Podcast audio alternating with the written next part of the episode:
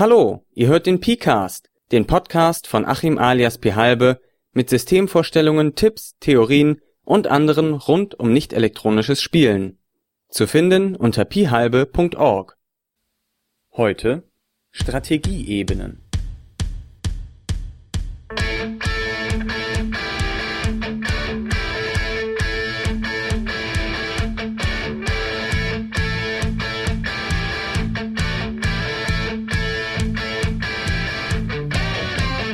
So, hallo Leute, es ist mal wieder soweit. Der Pcast ist am Start. Es hat wieder etwas länger gedauert seit der letzten Folge, das tut mir leid. Es ist einiges dazwischen gekommen, ich war unterwegs und ich bin einfach nicht dazu gekommen, etwas aufzunehmen. Jetzt habe ich aber wieder etwas. Es sollte eigentlich nur ein kurzes Fragment werden, ist dann ein bisschen ausgeartet, deshalb hier als vollwertige Folge präsentiert. Wenn ihr wollt, könnt ihr sie mir auch um die Ohren hauen. Eine kleine Bemerkung noch am Rande. Eigentlich solltet ihr jetzt an dieser Stelle im Pcast etwas zur Tarnelon Challenge 2010 hören.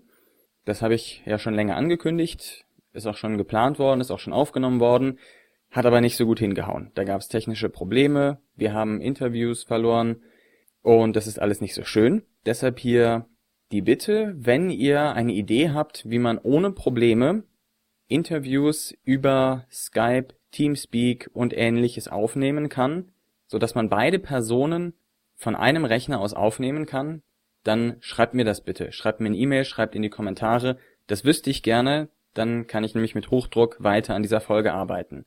Dankeschön. Jetzt geht's aber los mit den Arten der Strategie, die es in einem Spiel gibt. Da ich von Strategie spreche, sollte auch ersichtlich sein, dass es jetzt im Wesentlichen um Gesellschaftsspiele geht, nicht unbedingt um Rollenspiele, wo man ja nicht um zu gewinnen spielt. Aber vielleicht lässt sich einiges von dem, was ich hier erzähle, auch auf Rollenspiele übertragen, wenn man mal drüber nachdenkt. Im Wesentlichen sehe ich drei Ebenen der Strategie in einem Spiel. Die erste und oberste ist der Kontext.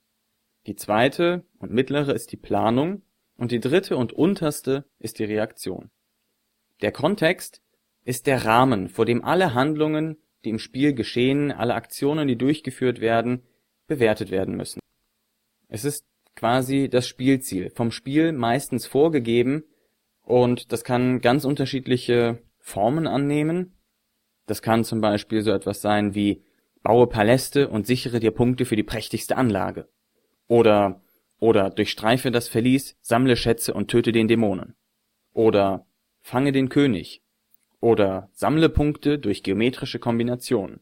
Und so weiter und so fort. Das ist also der grobe Rahmen der vorgegeben wird, was zu tun ist, wie das Spiel zu spielen ist. Was muss man tun, um das Spiel wirklich zu spielen? Das kann bei abstrakten Spielen schon mal irgendwie, naja, nicht wirklich fehlen, aber zumindest sehr einfach ausfallen. Sowas wie sammle Punkte und gewinne. So, das ist der Kontext, das ist die oberste Ebene. Darunter steht dann die Planung. Die baut auf dem Kontext auf. Die Planung ist im Grunde einfach die Absicht, was der Spieler im Spiel erreichen möchte, über mehrere Züge hinweg oder womöglich über das ganze Spiel, über die ganze Spieldauer hinweg. Die Planung kann vom Spieler frei gewählt werden, wird also nicht vom Spiel vorgegeben. Natürlich gibt es da nur einen gewissen Freiraum. Man kann ja in einem Spiel meistens nicht machen, was man will, sondern es gibt bestimmte Dinge, die man tun kann, um das Spielziel zu erreichen, um im Rahmen des Kontexts erfolgreich zu sein. Wenn ein Spiel einem die Planung abnimmt, wenn es also quasi nur eine Möglichkeit gibt, längerfristig zu gewinnen, dann hat man ein sehr einfaches Spiel vor sich. Ein Spiel, in dem man nicht wirklich strategisch überlegen kann, in dem man nicht vorausschauend spielen kann, in dem man einfach so sozusagen von der Hand in den Mund spielt und hofft, dass man am Ende gewinnt. Beispiele für die Planung eines Spielers sind zum Beispiel Okay, hamstere erst alle Baumeister, verzichte auf die frühen Türme und versuche nachher dann in wenigen Zügen durch einen bombastischen Palast zu gewinnen. Oder hole dir zunächst das magische Schwert und dann genug Gold für den magischen Schutz und dann geht es so schnell wie möglich zum Dämonen. Oder baue eine Falle mit Dame, Springer und Bauer auf. Oder versuche den Rand des Spielfelds mit deinen Steinen zu besetzen und ihn gegen den Gegner zu halten. Und so weiter und so fort.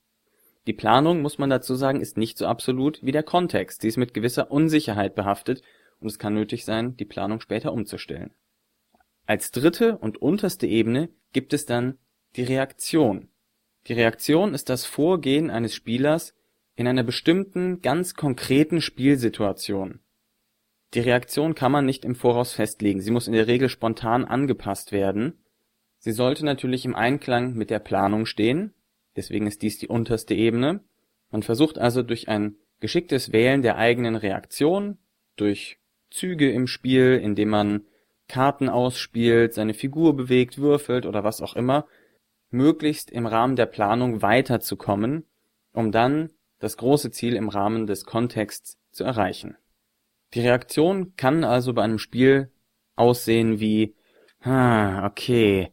Harald hat den Baumeister bekommen.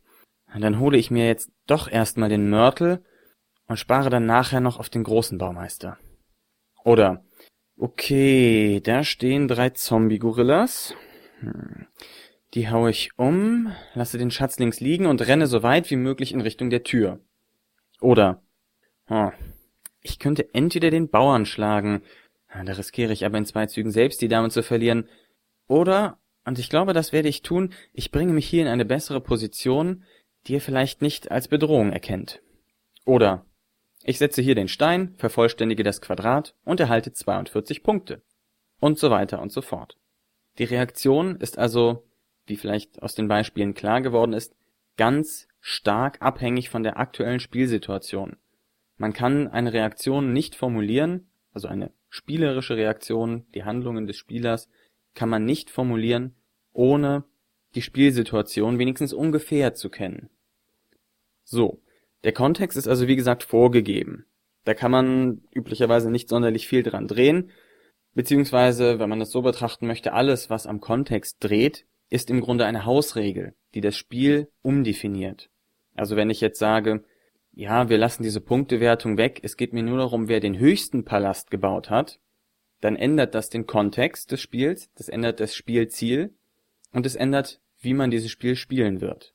Es ist also nicht mehr das originale Spiel, sondern es ist ein verhausregeltes Spiel. So. Der Kontext ist im Grunde eine Zusammenfassung der Spielregeln. Der Kontext beschreibt, was sich aus den Spielregeln ergibt, wie man dieses Spiel zu spielen hat, damit es richtig funktioniert. Und das Spiel zu spielen meine ich jetzt nicht, welche Regeln man beachten muss, damit man keinen Fehler begeht, sondern im Sinne von gaming the game. Ja, also wirklich das so zu spielen, wie es gedacht ist und mit voller Power da sozusagen Spaß rauszuholen. Man sollte noch dazu sagen, dass der Kontext nicht immer die Siegbedingung sein muss. Das ist meistens so, aber in den Kontext fließt noch etwas mehr ein. In den Kontext fließen zum Beispiel Elemente des Themes mit ein. Also es geht darum, Türme zu bauen. Es geht nicht nur darum, Punkte zu kriegen, sondern es geht darum, Türme zu bauen. Oder es geht eben darum, den Dungeon zu erkunden, nicht bloß am Ende den Dämonen umzuholzen, sondern auch Schätze zu sammeln, reich und stark zu werden. Das sind also Verknüpfungen von Siegbedingungen mit Theme, aber es kann auch noch ganz ohne die Siegbedingung auskommen, der Kontext. Das ist zum Beispiel der Fall bei Partyspielen, wo es bei einigen oder vielen Vertretern der Fall ist, dass es nicht einmal mehr darauf ankommt, wer jetzt gewinnt. Da werden zwar irgendwie Punkte gesammelt, weil das halt zu einem Spiel dazugehört, aber wer letztlich gewinnt, ist völlig irrelevant, es geht nur darum, dass man irgendwie zusammen was gemalt hat oder Pantomime gemacht hat oder der eine den anderen beschuldigt hat oder irgendetwas. Das heißt, der Kontext ist zwar oft mit der Siegbedingung verknüpft, muss aber nicht identisch damit sein. Die Planung dann ist jetzt vom Spieler eine Art Leitfaden. Ja, man schaut sich das Spiel an, was ist der Kontext, welche Möglichkeiten habe ich zu agieren, wie stelle ich mir das vor, dass ich besonders geschickt die Siegbedingung erfüllen kann, dass ich besonders gut diesen Kontext anspielen kann. Wird also vom Spieler im Voraus dann aufgestellt oder manchmal auch während des Spiels, okay, ich werde jetzt eher in diese Richtung gehen und das versuchen, um dann später so zurückzuschlagen oder irgendetwas ähnliches. Die Planung ist nicht absolut. Die Planung ist weder vorgegeben vom Spiel, noch muss sie stabil sein. Das heißt, man kann die Planung auch mal während des Spiels ändern, wenn man feststellt, oh, so komme ich jetzt auf keinen Fall mehr weiter oder na, die Planung war vielleicht doch nicht so geschickt, vielleicht kann ich das noch retten, indem ich was anderes mache. Aber in der Regel kann man sagen, ist so eine Planung relativ stabil, wenn man denn eine hat. Planung ist also in dieser Hinsicht das, was in der Regel Strategie genannt wird. Und wichtig ist zu sehen, die Planung ist sehr allgemein. Sie ist zwar nicht ganz unabhängig von der Spielsituation, aber es geht dabei mehr um ein größeres Verständnis. Es geht nicht darum, wie es jetzt akut in dem Fall aussieht, sondern es geht darum, wie allgemein die Kräfteverhältnisse liegen oder die Ressourcenverteilung oder etwas ähnliches. Sie kann also in gewisser Weise den Einfluss des Spielgeschehens, die verschiedenen Spielsituationen, was dort passiert, abfangen und so einen stabilen Leitfaden für den Spieler bieten. Die Reaktion dann ist eine ganz konkrete Maßnahme, die ergriffen wird. Sie wird kurzfristig entschieden und im Prinzip wird die Reaktion, also das, was man in seinem Spielzug zum Beispiel durchführt, alle Umstände mit einberechnen. Die komplette Spielsituation, soweit sie bekannt ist, läuft in die Erstellung einer angemessenen Reaktion ein. Das heißt, man schaut sich das Spielbrett an, schaut sich seine Handkarten an, wie viele Handkarten haben die anderen, wie spielen die anderen bis jetzt, und dann überlegt man sich, okay, dann mache ich diesen Zug dies und das und jenes, und dann ist der nächste dran. Reaktionen sind in der Regel sehr kurzfristig. Man kann auch längere Reaktionen planen, es kann zum Beispiel erforderlich sein, wegen mir beim Schach, wenn man sagt, okay, es sieht so und so aus, das heißt, ich spiele jetzt darauf hin, dass ich ihn in eine folgende Situation bekomme. Ich weiß jetzt nicht, wie die Schachsituationen heißen, aber ihr wisst schon, was ich meine. Da kann es nötig sein, dass man das über mehrere Züge aufbaut, bis man tatsächlich da ist. Dass es aber trotzdem eine ganz konkrete Planung ist und nicht etwas Vages, wo man hinspielt. Das heißt, man hat dann schon mehrere Züge im Voraus mehr oder minder durchgeplant. Das kann man machen, aber wie gesagt ist die Reaktion abhängig von der gesamten Spielsituation. Wenn sich die Spielsituation deutlich ändert, wenn da signifikante Unterschiede entstehen zu dem, was man vorher geplant hatte, dann muss man die Reaktion umwerfen. Dann muss man sich etwas Neues einfallen lassen, weil man so offensichtlich nicht weiterkommt, nicht sein Ziel erreicht. Das heißt, in der Regel ist die Reaktion nur für den eigenen Zug planbar. Wenn die Spieler in der Zwischenzeit die Situation stark verändern können, gut, beim Schach ist es jetzt nur ein Zug, aber bei den meisten anderen Spielen kann in vielen Arten und Weisen die Spielsituation verändert werden, dann ist eine Aufstellung der eigenen Reaktion über mehrere Züge hinweg nicht produktiv. Sie ist in der Regel einfach nicht durchführbar.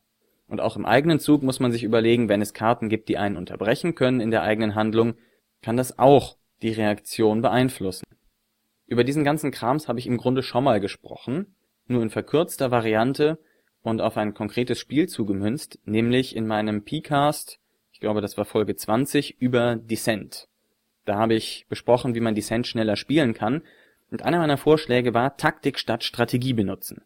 Was ich damit meinte ist, eure Reaktion, das, was ihr akut durchführt, die ganz konkreten Handlungen, nur kurzfristig zu planen nur für den eigenen Zug, nur während man selber dran ist. Denn sobald man mit dem eigenen Zug oder mit dem Zug der Helden durch ist, ist der Overlord dran und kann die Situation komplett über den Haufen werfen. Hatte man gerade noch die Planung, okay, ich komme gerade bis zur goldenen Truhe, du kannst die Tür aufmachen, dann stürmen wir rein und legen die Gegner um, dann kann der Overlord in diesem Beispiel mit einer Fallenkarte dazwischen gehen und dafür sorgen, dass man ein paar Bewegungspunkte mehr bräuchte, um die goldene Truhe zu erreichen, so dass man das vielleicht gar nicht schafft und dann entsprechend es auch sich nicht gelohnt hat, dass der andere in Richtung Tür gelaufen ist, weil man ihn viel lieber hier vorne bräuchte, wo dann noch mehr Monster kommen und so weiter und so fort. Das heißt, wenn man einen komplexen Zusammenhang hat, wenn man viele Variablen hat, wenn die Wahrscheinlichkeit hoch ist, dass die Mitspieler die Situation dramatisch ändern können, bevor man das nächste Mal handeln kann, dann lohnt es sich nicht, weiter als in den eigenen Zug eine Reaktion zu überlegen. Die Planung, ja, dass man grob sagt, wir sahen erstmal ein paar goldene Truhen ab und dann gehen wir da hinten hin, moschen uns durch die Gegner, rüsten uns dann nochmal in der Stadt auf und machen dann den Dämonen kaputt. Das ist vollkommen in Ordnung. Das gehört dazu, das sollte man so machen. Aber über mehrere Züge hinweg konkret Aktionen zu planen, das geht bei solchen Spielen wie Descent eben einfach schief. Da hat man nichts von. Diese Planung ist komplett unnütz und man hat damit wertvolle Spielzeit von sich selbst und auch der anderen Spieler überlegt. Deshalb, wann immer man so ein chaotisches System hat, ein, ein Spiel, in dem sich schnell viel ändern kann, überlegt es euch, ob ihr soweit im Voraus eure Reaktion planen wollt. Überlegt, ob ihr nicht mehr Spaß hättet, wenn ihr einfach doppelt so viele Züge spielt, zum Beispiel ein weiteres Spiel noch hinten dran hängt, als doppelt so lange über jeden einzelnen Zug nachzudenken. Und überlegt euch auch, ob vielleicht nicht die anderen Spieler genervt dadurch sind, dass ihr ständig überlegt, was ihr in zwei, drei, vier, fünf Zügen macht, wenn es sich nächste Runde eh gegessen hat. Das ist jetzt noch so ein bisschen der kleine Moralteil am Ende der Folge. Denkt da einmal drüber nach. Ich freue mich über euer Feedback. Ich freue mich insbesondere, wenn ihr mir erzählt, wie man Kontext, Planung und Reaktion im wirklichen Leben nennt. Das sind Begriffe, die ich mir aus den Fingern gerade gesaugt habe, um das Ganze irgendwie zu benennen. Sagt mir, wie es heißen sollte. Sagt mir, was ihr dazu denkt. Habe ich was übersehen? Fehlt da irgendwas? Habe ich Blödsinn erzählt an einigen Stellen? Sagt mir einfach ganz klar heraus die Meinung. Ich freue mich auf eure Kommentare. Verspreche, dass es auch demnächst wieder was zu hören geben wird. Vielleicht was kürzeres, vielleicht auch was längeres. Kann ich noch nicht genau sagen aber der PCast ist immer noch aktuell und in Arbeit. In diesem Sinne wünsche ich euch noch einen schönen Tag oder Abend oder was auch immer und wir hören voneinander. Tschö. So geht eine weitere Folge zu Ende. Ich freue mich über Kritik, Lob und Kommentare zur Folge auf pihalbe.org oder per E-Mail an pcast@pihalbe.org. Vielen Dank fürs Zuhören und bis demnächst.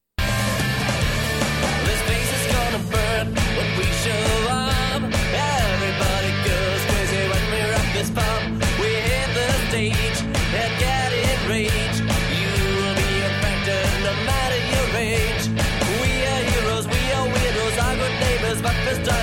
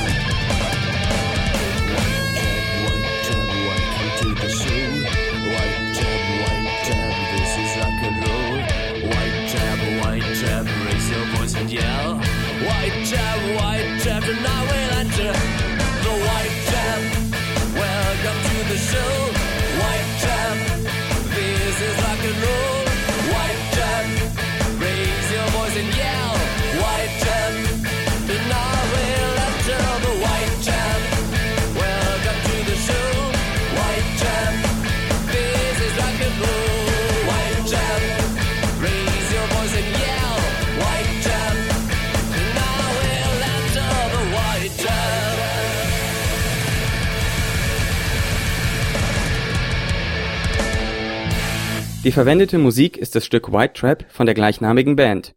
Zu finden unter www.whitetrap.de. Dieser Podcast steht unter einer deutschen Creative Commons Namensnennung Weitergabe unter gleichen Bedingungen 3.0 Unported Lizenz. Siehe creativecommons.org